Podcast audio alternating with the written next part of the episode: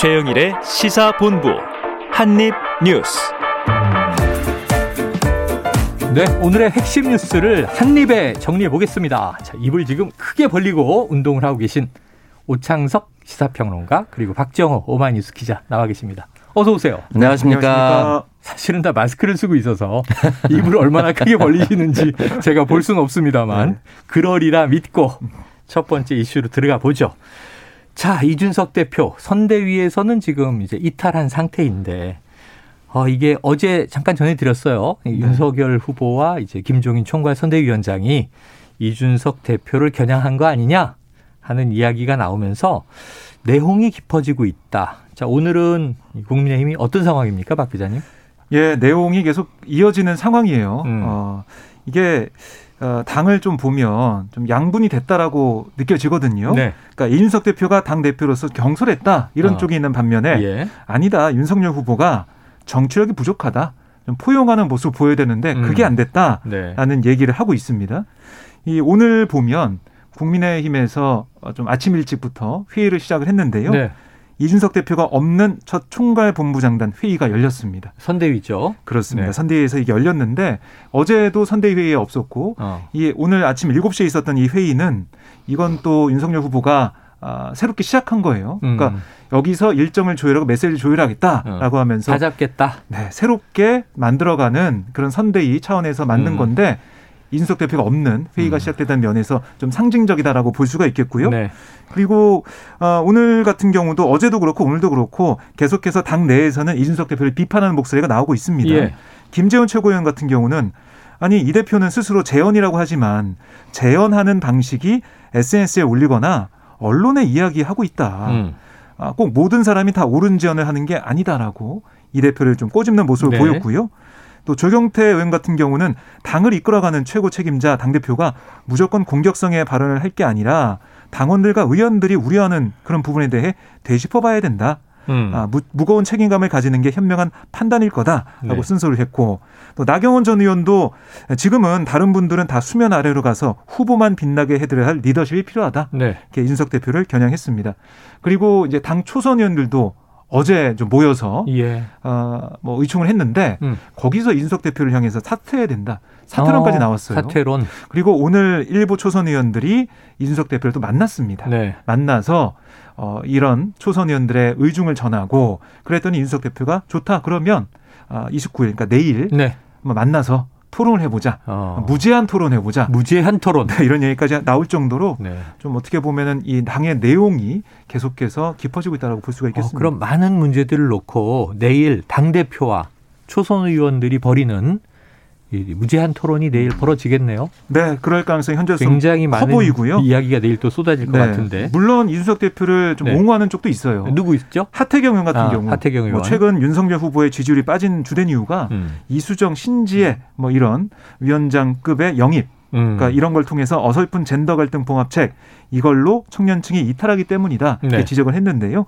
그러니까 이준석 대표의 평소 주장에 힘을 싣고 있고 또 김철근 당대표 정무실장도 네네. 어, 당내 비판에 대해서 어, 뭐 사과해라. 그러니까 김태흠 의원이 어. 어. 제 했던 뭐 탈딱선이 발언 뭐 이런 네네. 것에 대해서 사과해라. 이렇게 공개적으로 비판을 하고 있습니다. 음. 그리고 이제 홍준표 의원 같은 경우도 페이스북에 글을 남겼는데 후보가 직접 나서서 갈등 관리하기 바란다. 더 악화시키면 선거가 어려워진다. 아. 이 대표를 핍박하면 대선은 물 건너간다. 이렇게까지 얘기했습니다. 어휴, 지금 얘기만 들으면 국민의힘 조직 내부가 이게 지금 정상적인 상황이 아니다. 이게 서로 이게 총질하고 있는 거 아닌가. 음. 네. 대선은 상대가 있는 이 전쟁 경기인데 말이죠. 오창석 평론가님 이게 좀 국민의힘 내부 상황 어떻게 네. 진단하십니까? 그 이준석 대표의 편을 좀 많이 들어주자면 아, 젊은 층이니까 어 일단은 입장으로 저는 이게 가장 최근에 뇌관이 터졌던 거는 이제 조수진 의원과의 이제 예. 언성이 높아졌던 그 회의라고 생각이 사태가. 나왔죠. 음. 근데 그 얘기가 나온 배경은 김건희 씨가 사과하기 전이었고 음. 김건희 씨 허위 학력과 위조에 관련된 부분에 대해서 어떻게 처리할 것인가에 대한 논의가 있었고 네.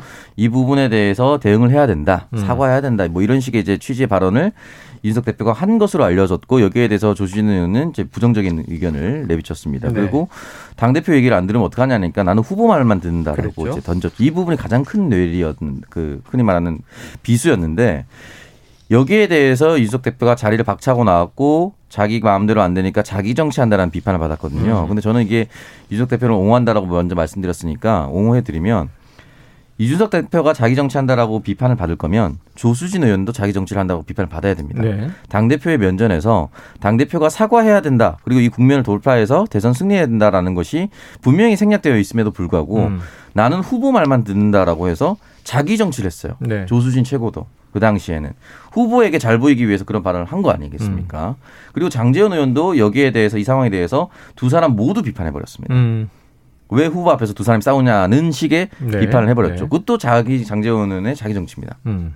이수정 최고 같은 경우는 이수정 선대본부장도 영입될 때 아들뻘인 당대표 내가 설득할 수 있다라고 자기 네, 정치를 네. 했고 음. 조수진 최고는 또 사퇴하면서 나이가 몇 살이라도 더 많은 내가 그랬어야 된다.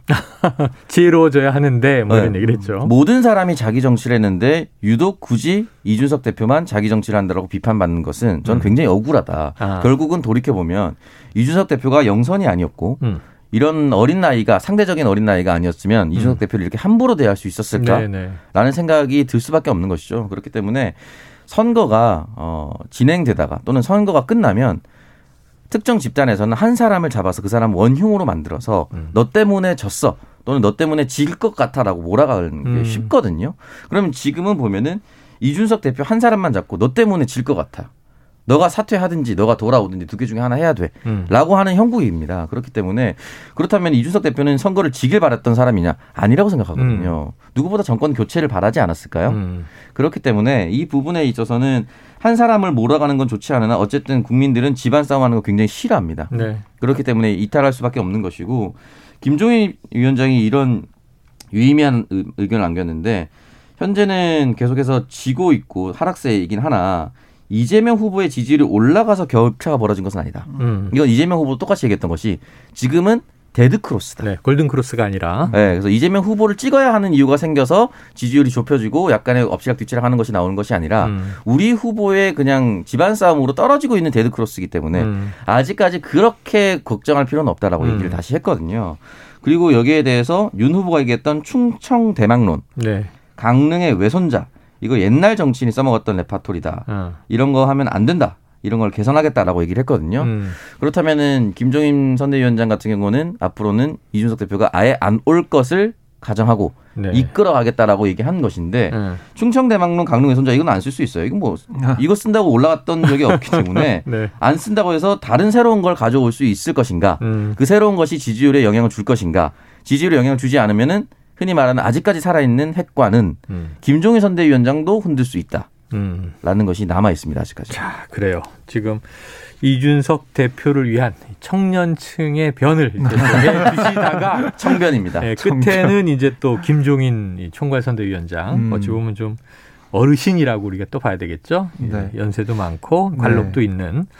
자 네. 그러면은 지금 이 네. 김종인 총괄 선대위원장이 좀 이 우리가 그림력 요즘 그런 얘기를 많이 하는데 네. 이 조직을 장악하고 가는 분위기입니까 선대위? 네, 이제 오늘 뭐 언론과 인터뷰 내용을 좀 봐도 네.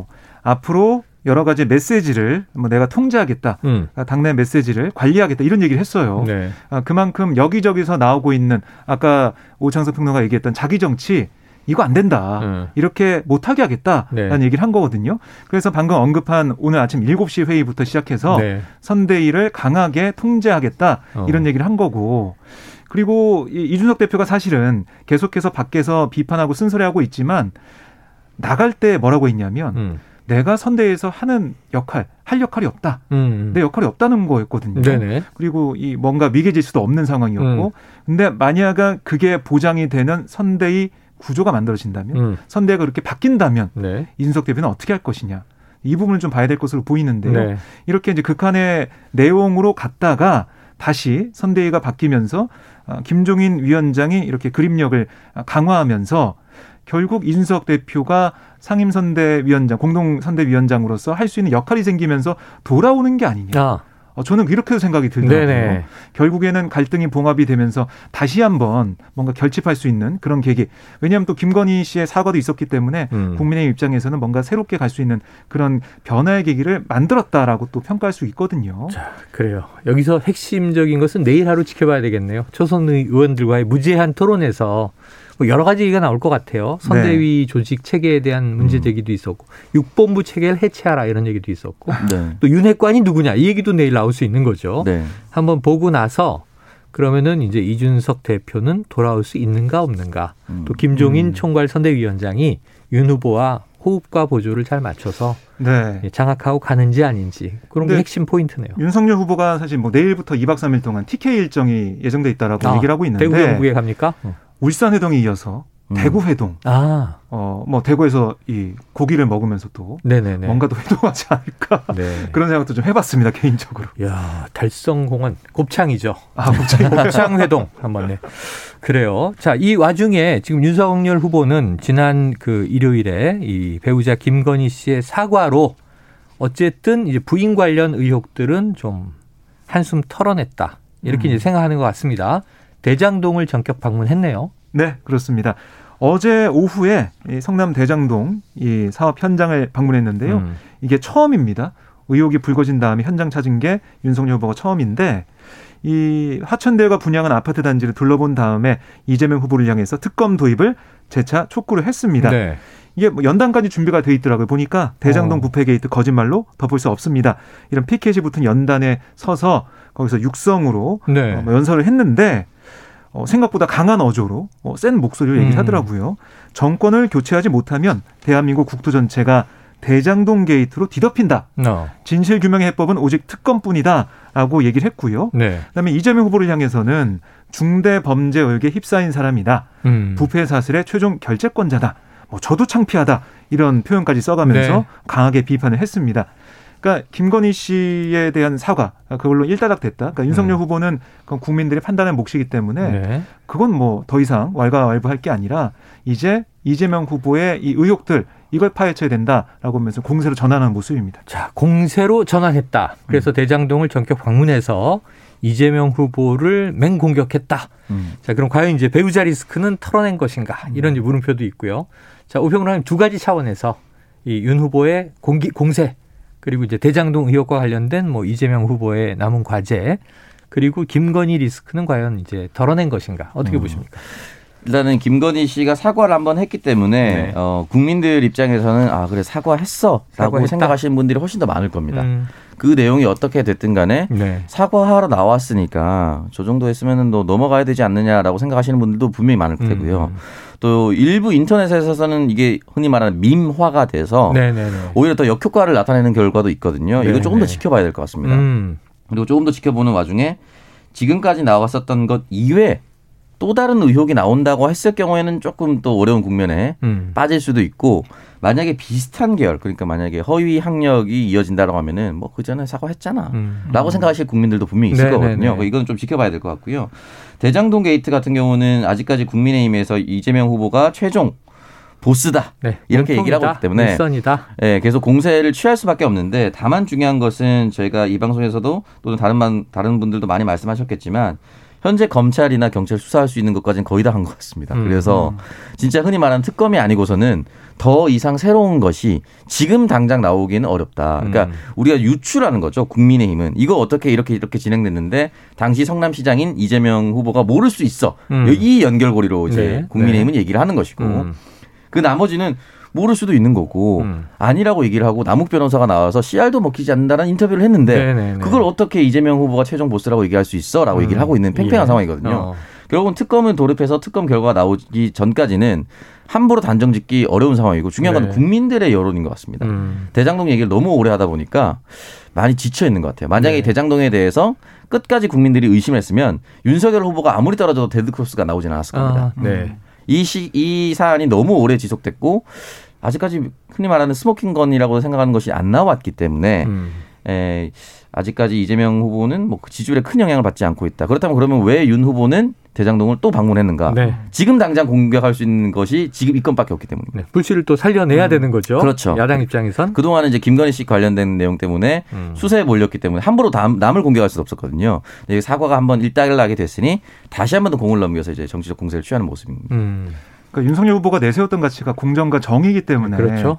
이제 김건희 씨 이 사안에 대해서 좀 비판받았던 부분이 음. 공정과 정의 또 그 부분이었어요. 그러니까 다른 사안들 뭐 신장화 씨 사건이나 조국 전 장관 문제 예. 비춰볼 때 음. 이건 공정과 정의가 좀 안 지켜지는 거 아니냐? 이런 잣대가 다르지 받았거든요. 않느냐? 음. 그렇습니다. 그게 뭐 어떻게 흘러갈지 여론을 좀 봐야겠고 우선은 그게 어떻게 판단되기 그 전에 공정과 정의를 강조하고 또 내세울 수 있는 그런 상황 또 현장 이게 바로 음. 대장동이라 판단한 것 같습니다. 자, 매주 이슈는 쏟아지는데 이게 여권 이슈, 야권 이슈, 이재명 후보와 윤석열 후보 이슈들이 뒤섞여 있고 이 가운데 우리가 지금 뭐 파라메타로 볼 수 있는 것은 이제 지지율의 추이인 거죠. 매주 움직이고 있는 지금 올해의 마지막 주간입니다. 금요일로 올해가 이제 끝나기 때문에 이 이번 주 금요일 여론 오락관이 있는데 말이죠. 저희 2부에 너무너무 기대가 되는 그런 상황이에요. 자, 지금 12시 38분 넘기고 있습니다. 이 점심시간 교통 상황을 먼저 한번 정리하고 있습니다. 교통정보센터의 임초희 리포터 나와주세요. 네, 이 시각 교통정보입니다. 서울 시내 강변북로 일산 쪽으로는 영동대교부터 성수대교까지와 다시 동호대교와 원효대교 사이 교통량이 많은데요. 한강대교 부근 1차로에 고장난 차가 멈춰 있습니다. 차로 변경 잘 하시고요. 올림픽대로 공항 쪽은 영동대교부터 반포대교까지 밀리고 있습니다. 분당수서로는 도심 쪽으로 복정부터 탄천 1교까지 막히고요. 제2경인고속도로 성남 쪽으로는 평소보다 문학 일대에서 속도를 못 내는데요. 문학에서 사고 처리하고 있습니다. 현재는 갓길에서 처리 중이고요. 인천 시점부터 사고 여파 받고 있습니다. 수도권 제1순환고속도로 일산에서 판교 방향은 개항에서 송내까지 7km 구간 오전부터 내내 밀리고요. 반대 판교에서 일산 쪽은 장수에서 송내까지 밀리고 있습니다. 중부내륙고속도로 양평 쪽으로는 현풍분기점 부근에서 2차로를 막고 차선 긋는 작업 중인데요. 뒤로 5km 구간 꽤 많이 밀리고 있습니다. KBS 교통정보센터에서 임초희였습니다.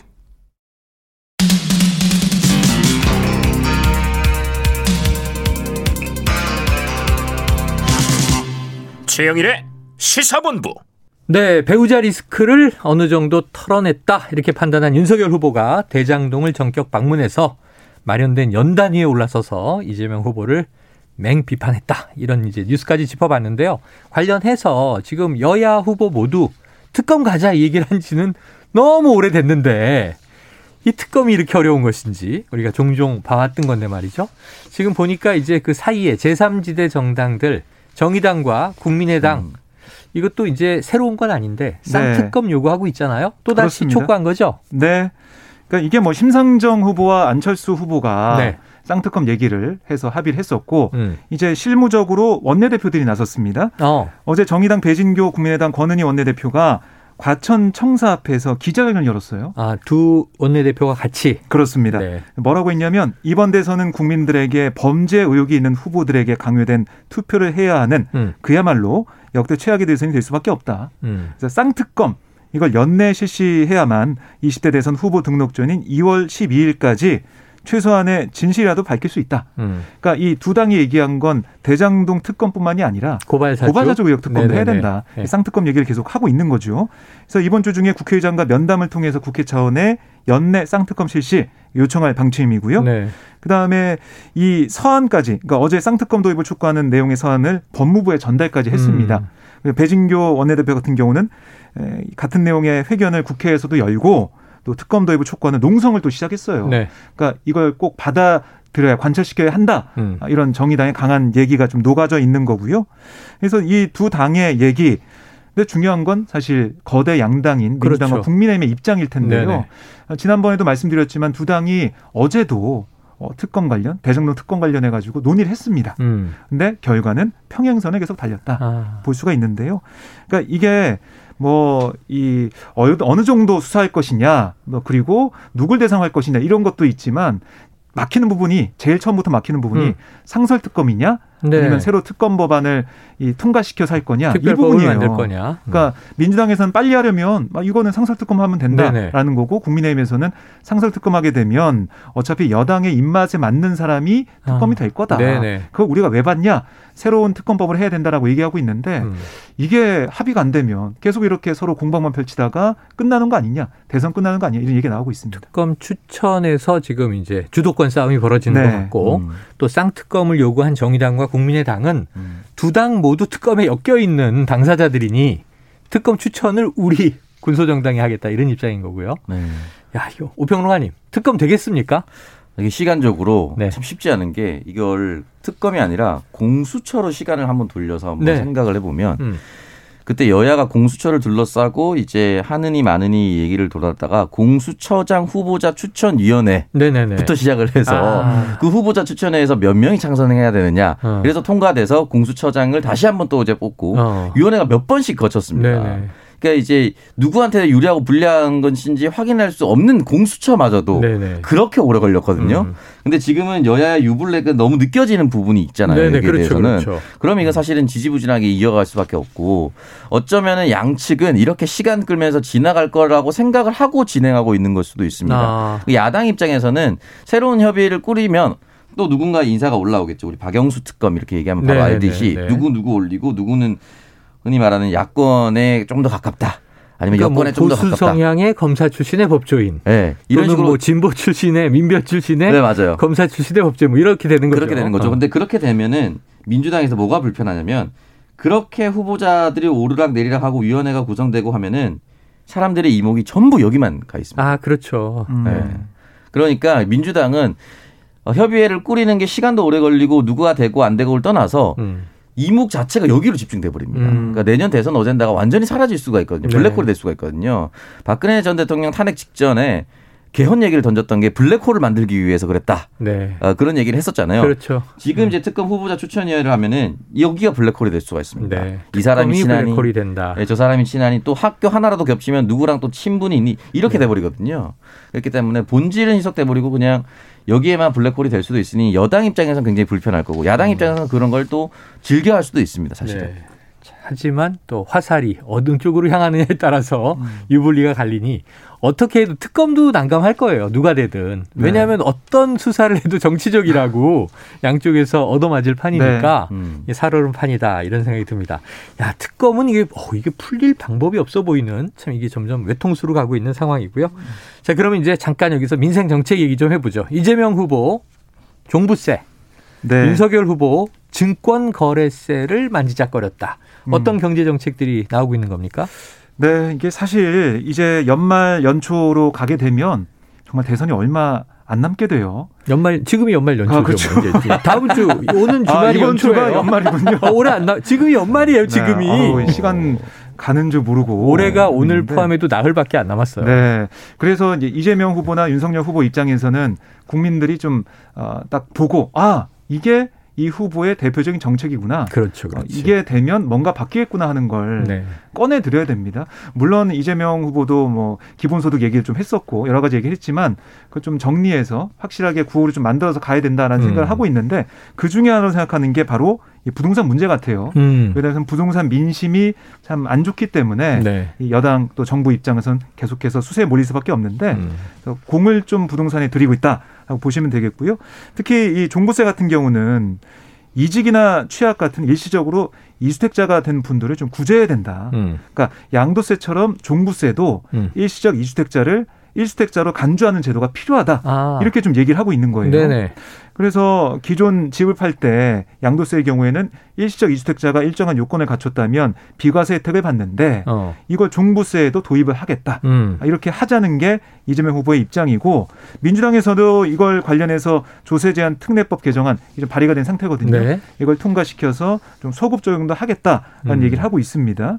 그리고 이, 주- 이 후보가 얘기했던 게 이주택 이상 보유자라고 해도 상속주택이나 또 농어촌 주택 같은 음. 투기 목적이 없는 경우에 음. 이걸 좀 종부세 중간에 면제하자고도 얘기했었거든요. 네네. 이런 부분들이 종합적으로 어떻게 좀 나오게 될지 어. 그래서 1월 초가 되면 다음 주가 되면 부동산 문제를 전면에 내세워서 음. 부동산 민심을 좀 다시 어, 바꾸는 그런 차원의 좀큰 공약 정책이 또 나오지 않을까 예. 예. 상을 해보게 됩니다. 지금 말씀하신 불만들이 네. 일부 부동산 정책에서 문재인 정부 들어와서 나왔었죠.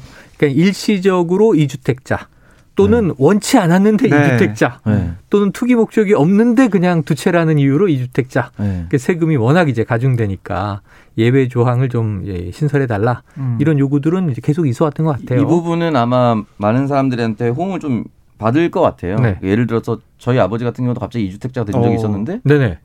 뭐예요? 투기예요? 모르니까 할머니 할아버지가 시골 뭐 아버지한테 투기예요? 그랬어요? 어우 대단하다. 할머니 할아버지가 돌아가셨어요. 어차피 자기 거 될 텐데. 아 아니죠. 저희 동생도 있습니다. 아 그래요? 일부는 될 거잖아요. 근데 그게 할머니 할아버지가 살고 있던 시골 집이 비어버린 거죠. 아, 경북 의성군 남평면 신월리라는 아주 농촌입니다. 누구도 사, 들어와서 살려고 하는 의지가 없어요. 제가 알기로는 주택인데 몇 백만 원대 주택입니다. 오평론가님이 기농하면 되잖아. 음. 저는 서울에서 돌보냈기 아, 네, 때문에 서울에. 아유, 수도권에 있어야 돼요. 이런 분들이 계실 거란 말이죠. 네. 그러니까 갑자기 이제 부모님 세상을 아니, 떠나면 많죠. 저는 많을 것 같아요. 그런 네. 식으로 하면은 나는 투기의 목적이 아니고 그 땅은 또 투기 대상도 될 수 없는 절대 될 수 없는 그렇죠. 그렇게 된다면 좀 억울한 부분이 있다니까 아마 그런 부분의 의견을 들어서 네. 아마 반영을 하려고 한 것이 아닐까라고 했고 음. 그리고 또 시한을 줬어요 일시적 일시적. 아, 일시적으로 어. 그러니까 어느 기한 내에 팔 수 있는 시간을 처리할 수 있는 기간 정도. 네, 음. 그 정도를 유예 기간을 줬기 때문에 아마 이 부분에 있어서 흔히 말해서 옮겨 다닐 때 네네. 일어날 수 있는 것들에 대해서 연쇄 자격을 조금 더 최소화해 주겠다라는 네. 의미로 받아들이면 될 것 같습니다. 자, 오평론가님이 이제 일시적 다주택자다. 이게 이제 아, 뉴스의 부집에서. 과정에 나왔고요. 네, 박 기자님은 몇 채예요? 저요? 저 네. 일 1주택입니다. 아, 1주택. 네. 자가를 가지고 계시네요. 그렇습니다. 어, 성공한 청년이네요. 좀 나이가 좀 있기 때문에요. 아, 나이가 네. 있기 때문에. 차장님이시니까. 알겠습니다. 자, 그러면 윤석열 후보 쪽은 이 증권거래세를 폐지하겠다. 이거 네. 지금 이 2030 동학개미들이 음. 상당히 좋아할 얘기 아닌가요?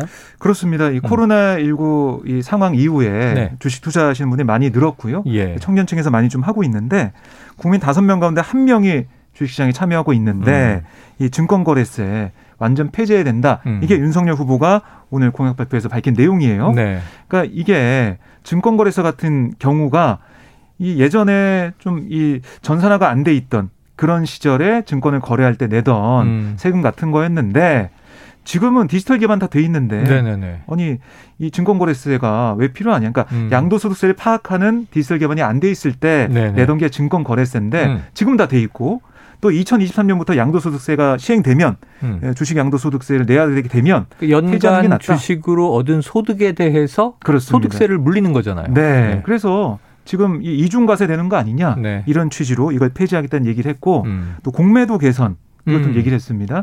지금 뭐 기울어진 운동장이라고 하면서 네네. 공매도가 개인 투자자한테 불리하다 기관만 할 수 있으니까. 네, 많이 하고 있거든요. 네. 이걸 좀 개선해 나가자 이런 얘기를 했고 또 신산업 분할 상장 시에 투자자 보호 강화하는 그런 내용도 음. 포함이 됐는데 우리나라 주식시장이 좀 불신받는 이유 중에 하나가 잘 나가는 어떤 어떤 회사의 사업이 있으면 음. 그 분리해내서 자회사로 상장해 버려요. 네네네. 그러면 기존에 있던 주주들은 이 주식 가치가 희석이 되니까 또 그렇죠. 손해를 볼 수가 있거든요. 모기업 쪽에서는. 네, 이런 부분들을 어떻게 바꿀 것이냐 음. 윤석열 후보가 여기에 대해서 신경 쓰겠다는 얘기를 했습니다. 네, 이 내용도 잘 꼼꼼하게 뜯어보고 네. 상당히 일리 있는 공약들이라면 주식 거래를 하는 분들 요즘 뭐 음. 적지 않죠. 아까 네. 동학개미라고 말씀드렸지만 또 젊은 층들 좀 관심 있는 정책이 아닐까. 앞으로 이제 정치 정책 공약을 통해서 음. 지지율 추이를 좀 우리가 봤으면 싶고요. 음. 자, 요거 짧게 이재명 후보가 이거 한참 일전에 메타버스 때 한 나온 얘기인데요. 네. 전두환 때 경제는 잘했다. 요 발언을 음. 부적절한 예를 들었다라고 사과했네요. 네, 그렇습니다. 어제 한국지방신문협회 서울 정치부장단 초청 토론회에서 이게 좋은 정책이면 어느 정권 것이든 쓰자는 차원의 얘기를 한 건데 네. 매우 부적절한 예까지 가버렸다. 어. 아, 이 전두환 경제성과 관련된 언급 거기에 대해 저의 실수이고 마음에 상처 입은 분들께 죄송하게 생각한다. 이렇게 말을 했습니다. 네. 그리고 오늘도 이제 윤석열 후보가 한 그 방송기자 클럽 토론회를 지금 하고 있거든요. 음. 여기서 전두환 옹호 발언에 대해서 호남인의 트라우마를 건드린 데 대해 사과한다. 뭐 이런 얘기도 두 했습니다. 후보 모두 네. 지금 이제 서로 토론을 하는 자리는 쉽게 볼 수 있을 것 같지 않아요. 새해가 들어도. 네. 하지만 어쨌든 두 후보 모두 이런저런 토론의 자리를 다니면서 질의응답을 하니까 관련 정책 이야기 음. 앞으로 어떤 대한민국을 만들지에 대한 구상들이 많이 나오기를 좀 기대해 보고요. 오늘 끝으로 요거 하나 짧게 말씀드리면 지금 이번 주말이 지나면 이제 1월 2일 일요일입니다. 거리두기 두 주가 음. 이번 오는 주말까지거든요. 그래서 아마 빠르면은 뭐 목요일, 늦어도 금요일 정도에는 거리두기 연장 여부에 대한 네. 이야기가 나올 것이고 지금 검토 중이다. 중요한 건 내년 1월 중순이면 이제 경구용 치료제, 먹는, 먹는 치료제가 도입될 예정이니까 어떤 효과를 기대해야 될지도 아마 포함될 것 같습니다. 자, 여기까지 한입 뉴스 정리해 보죠. 박정호 오마이뉴스 기자, 오창석 평론가 오늘 고맙습니다. 감사합니다. 고맙습니다. 네, 오늘의 디저트송 4008님 저희 청취자 본부장님 보내주셨는데요.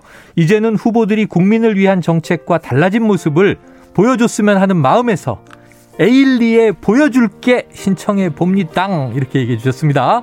저희 별도한 커피 쿠폰 보내드리면서 보여줄게 듣고 입으로 돌아옵니다.